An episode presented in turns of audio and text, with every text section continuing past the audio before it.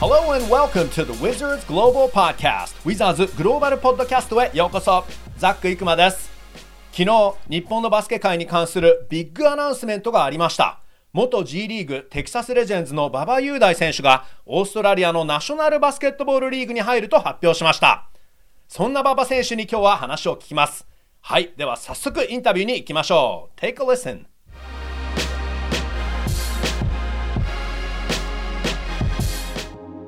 はい、えー、では今日のゲスト、なんと馬場雄大選手です。こんにちは。こんにちは。よろしくお願いします。よろしくお願いします。えっと、まず馬場選手、大きな発表がありましたけど、改めて教えてくれますか？そうですね、えっと、オ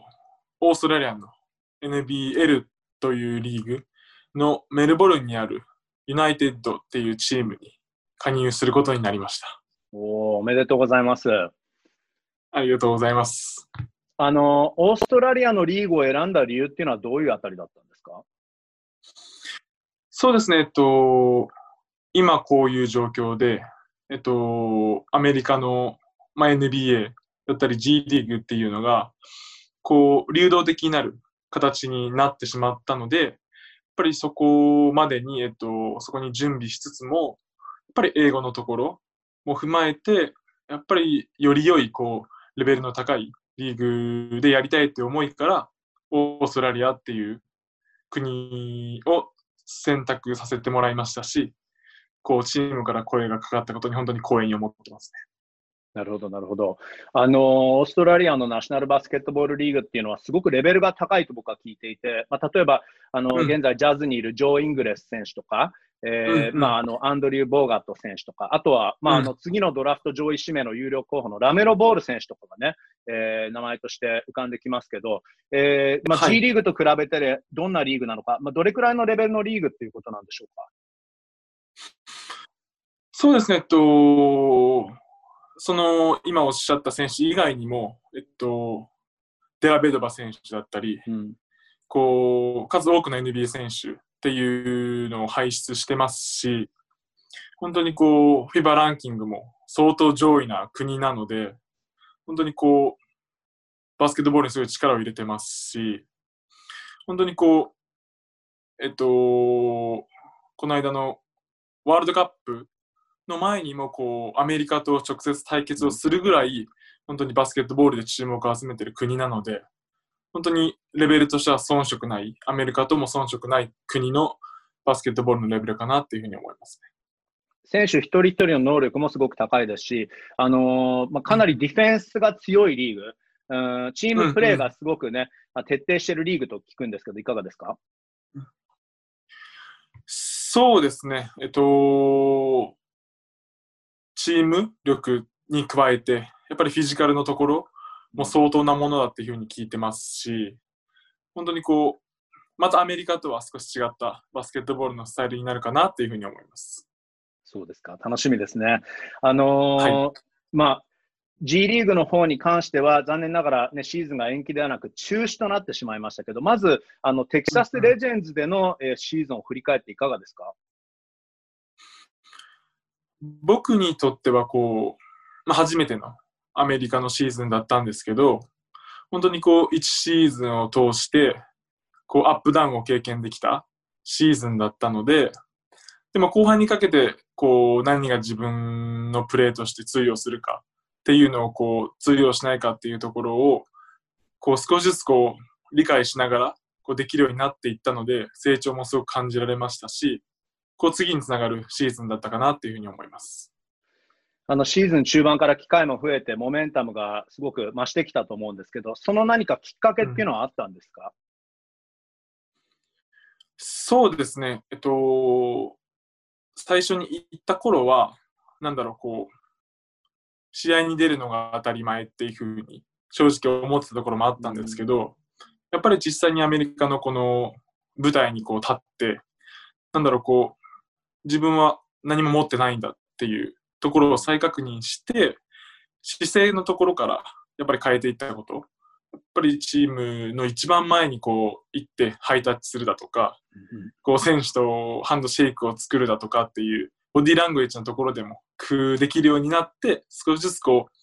あこいついいやつだなっていう信頼等も踏まえて、少しずつこう、積み重ねられたかなというふうに思います。うん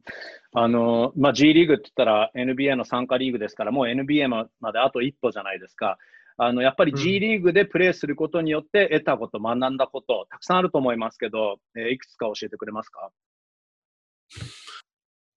そうですね。えっと、まずこう、衝撃だったのことことが、うーん、なんだろう、選手一人一人が、すごいこう、自分のパフォーマンス、自分が結果を出すことにこう、すごいフォーカスしているように感じて、と日本のバスケットボールっていうのは、もう少しこう、いかにノーマークを探して、いかに味方にいいパスを渡してシュートを打たせるかっていうところにフォーカスするんですけど、やっぱりそことは大きく違っていて、うん、その自分の意欲っていうところからさらにこうシュートの確率の向上っていうところもアメリカ人の方がすごい高いですし、気持ちのところに迷いがない分、そういう感じたので、そういったところではこう自分がやってやるんだっていう気持ちっていうのはまず一番にアメリカのバスケに触れて感じたことでしたね。うん、なるほど。あのまあ、アップダウンがっていうね、その言い方をされてましたけど、ダウンで言うと、一番辛かったことってのはどういうところでした？でも、試合に出られなかったことですね。最初のシーズンの頃は。もう単純に試合に出られなくて、まあ、どうしたらこの機会もなければアピールもできないわけですもんね。そうですね。あと、自分がどう感じているかだったり、思っていることっていうのが、やっぱりまだ英語も完璧じゃなかったので、そこを伝えきれなかったっていうところも、一つこう、大変なところでしたね。うん、この1シーズンで英語っていうのはどれくらい上達したんですか？もちろんその NBL でももっともっと英語を、ね、学んでいきたいうんうん、あの養っていきたいとおっしゃってましたけど、英語はどうですか？えっと、もちろん、まだまだ課題はあるんですけど、えっと、リスニングの方はだいぶ成長したかなというふうに思っていて、バスケットボールに関しての英語は2年間日本でプロでやらせてもらった時にヘッドコーチが英語を話す方だったので、うん、その時に大体こうバスケットボールの英語っていうのは抵抗なく入ってきたんですけど、やっぱりプライベートのところっていうところは、まだまだこう、何を言ってるんだって思うところもありましたし、うん、そこの理解っていうところにはまだまだ苦しみましたね。うんなるほど。あと、まあ、G リーグだとやっぱさすがに NBA みたいにチャーターフライトに乗ってあの大きな都市に飛び回るわけではないので、移動とかも大変でした？そうですね。それこそ、最初、プレシーズンで NBA トップチームでこうやらせてもらって、こう、うん、その、そのチーム、独自のこう、ジェット機を使ってっていう、すごいこう、楽な方を最初に経験してしまったので、えっと、G リーグに入って、こう、まあ、エコノミーで、こう、朝早く移動、で、こう、不定期に移動っていうのがあって、そういったことも踏まえて、相当大変でしたね。うん。当日移動ってあったりしました？そうですねと、特に僕はダラスだったので、うん、オクラホマだったり、オースティンの方には実際にバスで行くことがあったりして、うん、で、その試合終わったそのまま帰ってくるだったりっていう、うん、で、次の日また移動っていうケースもあったので、もう本当にはちゃめちゃでしたね、そこのスケジュールに関しては。なるほど、なるほど。結構ね、あの野球だったらアメリカのマイナーリーグは大変だよってね、あのメジャーリーグの選手がたまにマイナー行った時にその話聞きますけども、ままさにその通りなんですね、うん。そうですね。あと、ホテルも2人部屋だったんですよね。G リーグはそうでしたんですよね。そうです、はい、2人部屋です。うん、だからいろいろそれでまたルーメイトがうるさかったりとかだと、ちょっと試合にね、備えるのも大変じゃないかなと思いますけど。そうですね、やっぱり、その、好きな時間に音楽もかけますし、すごいこう、生活のリズムっていうのは違ったんですけど、なんだろう、こう、少し良かったかなと思うところは、自分がそこに対してあまりストレスを感じない性格だったので、うんうん、本当にこう、その日々もこう楽しく過ごすことができましたし、その、違う国の選手とこう、人たちと時間をこれほど共にすることがなかったので、すごい僕にとってはいい経験でしたね。うん、うん、あの、スタッツを眺めると、G リーグのスタッツを眺めると、スリーポイントの成功率が41%でしたよね。うんうん、だから、そこも結構その自分をアピールする上で、さっきの、ね、話もありましたけど、もうとにかく自己主張する、もうあの打っちゃえというぐらいの気持ちでやってたから、スリーが向上したものだったんですか、それとも、あのやっぱメカニクス的に何か変わった部分っていうのはあったんですか？そうですね、やっぱりこう、まあ、言って感じたことは、やっぱりこの身長で、このポジションで、まずは100%武器にしなくちゃいけないっていうふうに思ったんですよ、スリーポイントの確率っていうことは。はい、でそれを踏まえて、こう徹底的に練習しましたし、こう、自分の中で、やっぱり周りの選手が迷いなく打っている中で、じゃあ僕がこう、ノーマークのパスだったり、パスをファーストオプションとして考えていいのかっていうふうに考え直して、やっぱり自分も打つとかは打つ、迷いなく打つっていうことを考えなければいけないっていうふうに思い始めて、メンタルが変わってきたことが、やっぱり僕のそのシュートの確率の向上につながったかなっていうふうに思います。なるほど。あの、アメリカでなければ得られなかったこと、まあ、いわゆるね、1シーズン、その、マーブスのキャンプに行って、で、まあ、サマーリーグもですけど、で、アメリカで1シーズンやったわけじゃないですか。ヨーロッパっていう選択肢も、まあ、もしかしていろんな選手にはあるかもしれないですし、うん、えー、日本では、まあ、アルバルクでスター選手になって、で、まあ、あの、ファイナルの MVP にもなってたわけですから、B リーグでもちろん続けるっていう、そういう選択肢もあったかもしれないんですやっぱりアメリカにこだわった理由、うん、NBA っていうのもあると思うんですけど、アメリカじゃないと得られないことっていうのはあるんですか？そうですね。まあ、単純なんですけど、やっぱり僕の夢、軸になっているところっていうのは、やっぱり NBA 選手になることだったので、やっぱりそこを逆算して考えたときに、やっぱりアメリカでプレーすることが、その夢を達成するための一番の近道っていうふうに思っていたので、やっぱり自分の中でそこはアメリカでプレーしたいっていうことはぶれてなかったですし、やっぱりそこでたくさんの方、スカウトだったり、こう、いろんなチームの関係者に見てもらえるチャンスが増えたと思うので、そういった部分では、やっぱり NBA が最も近いっていうところが、アメリカでプレーするところの利点かなっていうふうに思いますね。うんやっぱり、あのー、アピールするためにはフィルム、その証拠を残さなきゃいけないわけですよね。うん、だから FIBA のアメリカ戦なんていうのはもうすごいフィルいいフィルムになったと思いますし、G リーグで目立った試合っていうのが、おそらくそれがあのこういう選手なんだよって自分をまた次のチームに売り込むために使うようなそういう映像っていうか証拠になるわけですよね。そうですね。特にこうワールドカップなんかっていう大きな大会での結果っていうことは、やっぱりこう、なんだろう、見る人は見ていますし、見る人も多いという内容だったと思うので、ああいったような、まあ、満足はもちろんしないですけど、ぱり一個結果として、こう、あそこまでのパフォーマンスをあの舞台で表現できてよかったかなっていうふうに思います。馬場選手があのまあその身長でとおっしゃいますけど、まあ、196センチで、日本だったらまあスモールフォワードで全く問題ない身長かもしれないんですけど、やっぱりまあシューティングガードっていうポジションが一番しっくりくる、あるいは少なくともガードっていうポジションにもっと絞っていかなきゃいけないなっていうのは感じましたかそうですね。やっぱりこう、まあ、スモールフォワードでも、もう能力がすごい高い選手も山ほどいましたし、それを見てきたので、やっぱりじゃあ自分がこの世界で生きていくためにはということを考えたときに、やっぱりこう1番、2番のポジション。で、まあ2ガードの時でこうサブ、サポートしたりだとか、で、シューターの位置に立って、やっぱりスリーポイントを決めきる。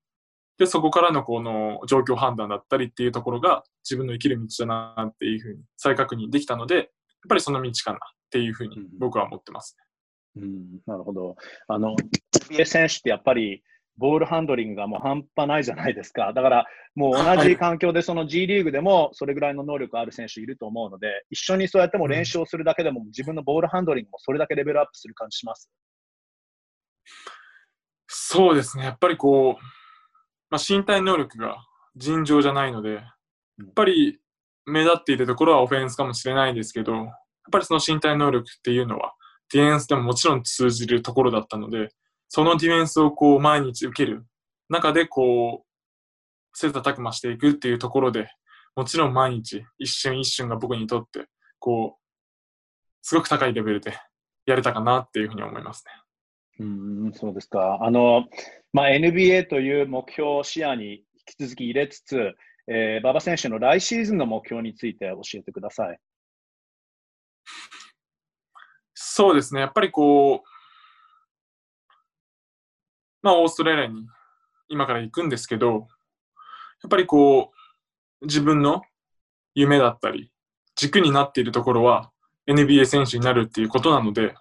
それは一切ぶれてませんし、そこを達成するために、一番の僕がやれる最善の手を、その場その場で判断してると思っているので、やっぱり、まずは本当にこう、100%じゃなくて、こう120%思いで一日一日を過ごすことが大切だと思いますし、やっぱりその NBA のコートに立つということをこう思い描いて日々練習に取り組むことっていうのが僕にとってはこう一番大切になってくるかなっていうふうに思いますね。なるほど、わかりました。あの、ファン目線からすごい、あの、見ると、すごくそのいろんなところに、世界中のいろんなところに日本の選手がいて、うん、バスケも、バスケだけじゃなく他のスポーツでもそうですけど、特にバスケでもね、あのいろんなタイムゾーンに選手がいて、すごく楽しみだなと思って、うん、あとは、あの、もちろんね、英語もレベルアップ、あの、もう1年ね、英語圏の国にいることによって、英語も上達すると思うんですけど、今度はオーストラリアのアクセントになっちゃうんじゃないですか。そうですね。それは皆さんからよく言われていることなんですけど、まあ、文法は同じにしても、やっぱり鉛だったり、こう、発音が違うと思うので、やっ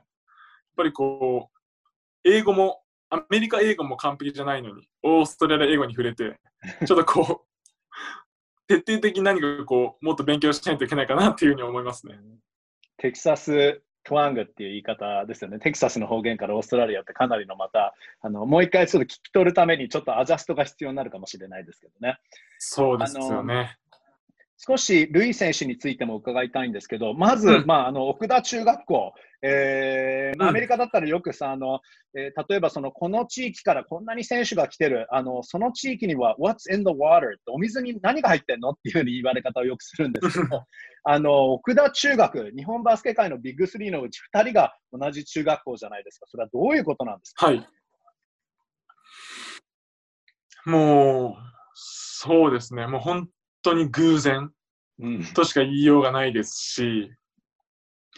でも、なんだろう、その、まあ、中学校でやってきたことっていうのは、まあ今でももちろん、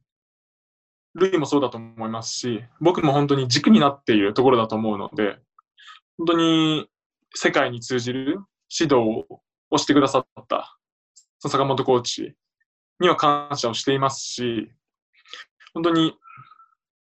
先を見据えた、見据えた指導をその時から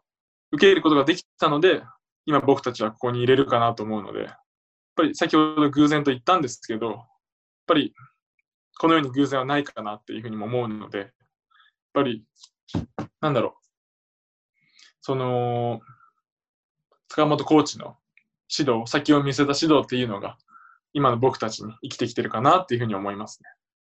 はじめ、坂本先生は、ルイ選手には、まあ、本当にただもう、バスケやってほしいから、君は NBA 選手になれるよ、みたいな感じ、もちろん、そのリップサービスではなかったと思いますけど、あの体を見て、本当に頑張れば取り組めばなれると思うっていう、すごい選手になれると思うっていう意味だったと思うんですけど、やっぱり、それってすごくあの勇気づけられるというか、自信になると思うし、相当坂本先生ってやっぱりポジティブ思考なんですか？そうですね、なんだろう。ポジティブ思考ですし、なんかすごくこう、愛に溢れてる方かなっていうふうに思いますね。えっと、本当に悪い時は本当に叱る時は叱るんですけど、本当にこう困った時には本当に全力で包み込んでくれるような方ですし、そのメンタル的な指導、そのルイにこう NBA 選手になれるっていったことも踏まえて、やっぱりそこの、なんだろう、こう、手助けっていうのは僕もすごい受けてきたので、そこのこの、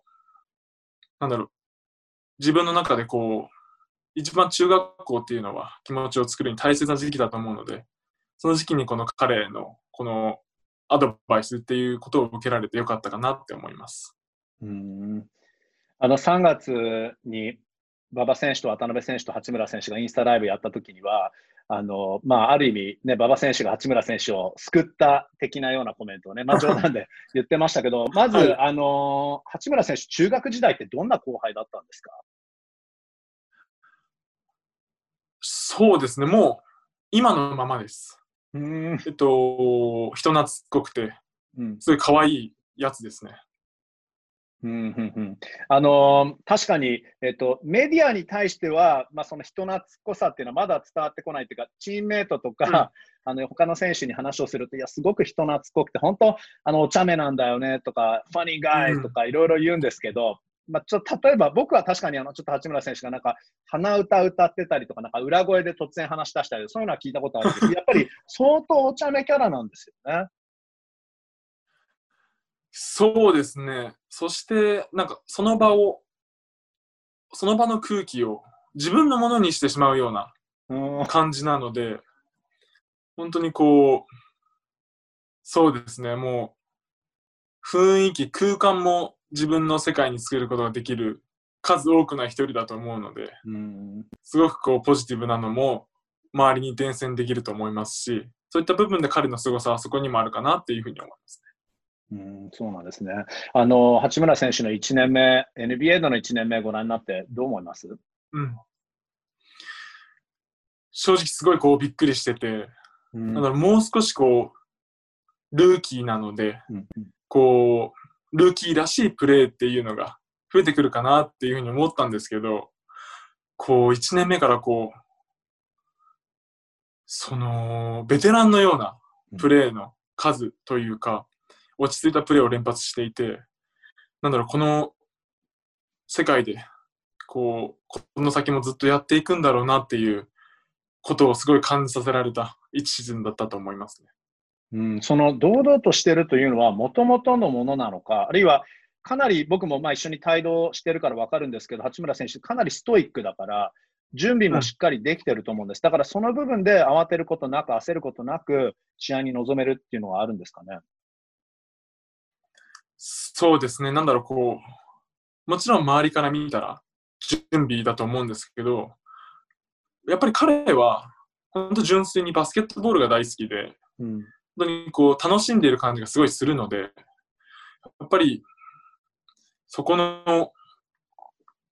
ただバスケットボールをしている。周り、周りは一切関係なく、自分はバスケットボールを楽しんでいるんだっていうところが、なんだろう、こう、無邪気なところにもつながると思いますし、本当に純粋にバスケットボールをしているっていう、その落ち着きにもつながるかなというふうに思いますね。うん。そうなんですね。どうですか、あの八村選手の NBA の将来ってのは、1年目にこれだけも堂々としたそつないプレーをしてるってことは、まああの、うん、コーチなんかね、スコット・ブルックスヘッドコーチなんかに言わせると、もう10年、15年やるって言ってますけど、馬、う、場、ん、選手から見たら、どれくらいのキャリアが予想できます？えっと、もう彼は、もう、引退するまで、うん、僕は NBA でやっていける選手だなっていうふうに思いますね。あそれだけすごいんですね。そうですね。もう、こっちのバスケの方が合っていると思いますし、うん、彼はそれをできる実力も持っていると思います。うん、じゃあ、馬場選手の一つの夢としては、まあ、その NBA は目標ですけど、まあ、例えば、来シーズンの後、うん、再来年のシーズンに八村選手とやっぱり実戦で対戦したいですよね。そうですね。やっぱり、まあ、アメリカに行く前から、1年目はこう、どんな世界かっていうことを知るシーズン。で、2年目は結果にこだわってやるシーズン。で、その次っていうふうに思っているので、やっぱりそこでルイとプレーできたら最高ですし、やっぱり日本の皆様にこう、今までで最もこうエキサイティングするような結果を見せられるかなっていうふうに思いますね。いいですね。その意気込みが、あの、オールスターで3人がね、トップ3、ビッグ3が集まった時には、日本のバスケを一緒に盛り上げようっていうね、えー、お互い言っていましたけど、うん、まあ、オリンピックは残念ながら今年延期となってしまいましたけど、もし来年オリンピックが行われた場合、どんなバスケを見て、あの、日本の皆さんに見せて、そしてどうやって盛り上げていきたいですか？うん。でも一つ、やっぱり皆様が見ているのは、やっぱりどうしても結果だと思うので、うん、やっぱり内容が良かった、前線したではなくて、やっぱり勝利でという形で終わって、まあ、予選で終わるのではなく、この決勝リーグだったりっていうところまで駒を進めることができたら、日本のバスケットボールも変わってきたっていうふうに思ってくださると思うので、ぱりそこは結果にこだわりながら、オリンピックでもこう日本のバスケの強みっていうのを見せていきたいなっていうふうに思いますね。八村選手が、まあ、日本代表のエースになるという形になると思うんですけど、で、まあ、馬場選手がいて、渡辺裕太選手がいて、で、うん、他の、まあ、どんどんレベルアップした若い選手もね、アメリカで、あの、大学での経験のある選手とかも、あの、日本代表に入ってくるかもしれないですけど、やっぱり、うん、あの底上げというか、もうチームは今までに比べたら、毎年毎年強くなってきているわけですよね。そうですね、もう、ルイをはじめ、本当にこう、若い世代の子たちがどんどん出てきているので、やっ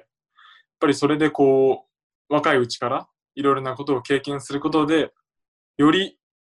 輝かしい未来が待っていると思うので、やっぱりそういったところはこう、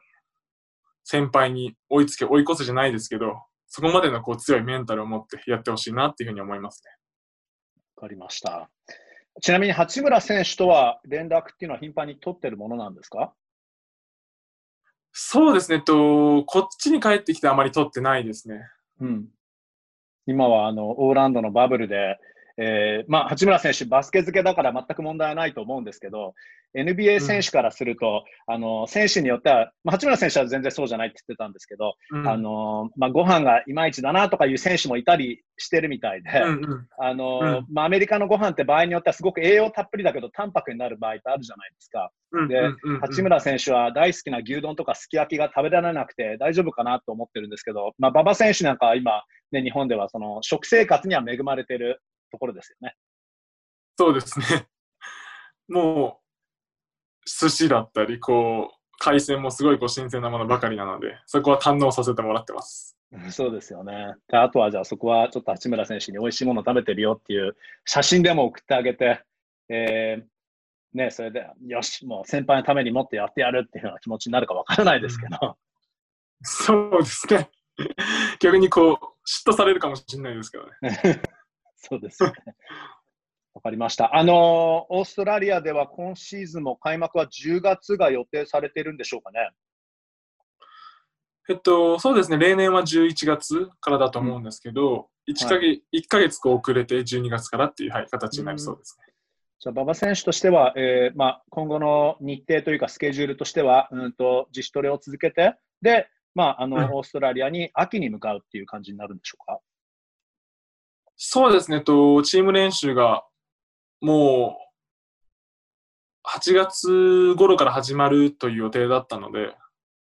ぱりビザの関係でどうしてもそこには間に合わないと思うんですけど、やっぱりビザが取れて準備次第向かうって形になりそうですわかりました。では、近いうち、メルボルンユナイテッドのユニフォームを着た馬場選手の姿を見るのを楽しみにしています。はい。ありがとうございます。はい、では、引き続き頑張ってください。はい、ありがとうございます。馬場選手、今日はたっぷりとありがとうございました。いえいえ、ありがとうございます。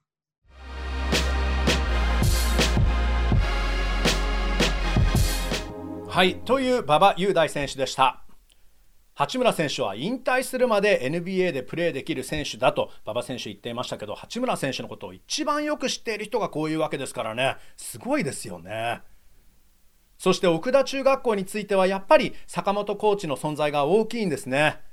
坂本コーチの先を見据えた指導が今の僕たちに生きていると馬場選手言っていましたが中学生の時にこういう指導者に会えたのは大きいと思います。坂本先生は愛にあふれている方と馬場選手言いましたがその愛と優しさも選手たちに受け継がれているんだなと僕は感じます。八村選手も馬場選手も本当に優しいですからね。収録を終えた後に馬場選手は僕に「ルイをよろしくお願いします」と言ったんですが本当にルイ選手の優しいお兄さんのような存在素晴らしいブラザーフッドです。馬場選手次はオーストラリアでキャリアの新たなチャプター。今年もまた新しい環境で大変なこともたくさんあると思いますが心から応援しています。日本のバスケファンみんなが応援していますので頑張ってください。今回の Wizards グローバルポッドキャストはここでフィニッシュとさせていただきます。Thanks for listening to the Wizards Global Podcast. Goodbye everyone.